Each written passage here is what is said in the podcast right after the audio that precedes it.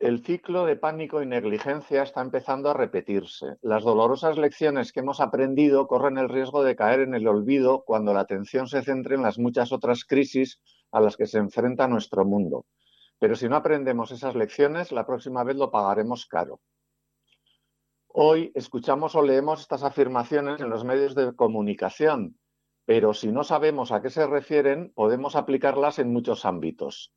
Quizás nos adviertan sobre la emergencia climática, sobre la que se habla mucho y se hace poco. Quizás nos adviertan sobre el riesgo de fabricar y vender armas, siempre con la excusa de que son para proteger la paz y la seguridad, pero que acaban matando a miles de personas en la guerra de Ucrania o en el genocidio de Gaza.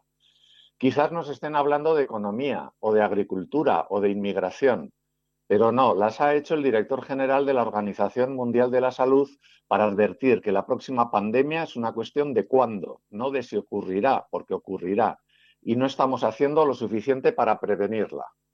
Pero en fin, sigamos con el carnaval, que ya le queda poco.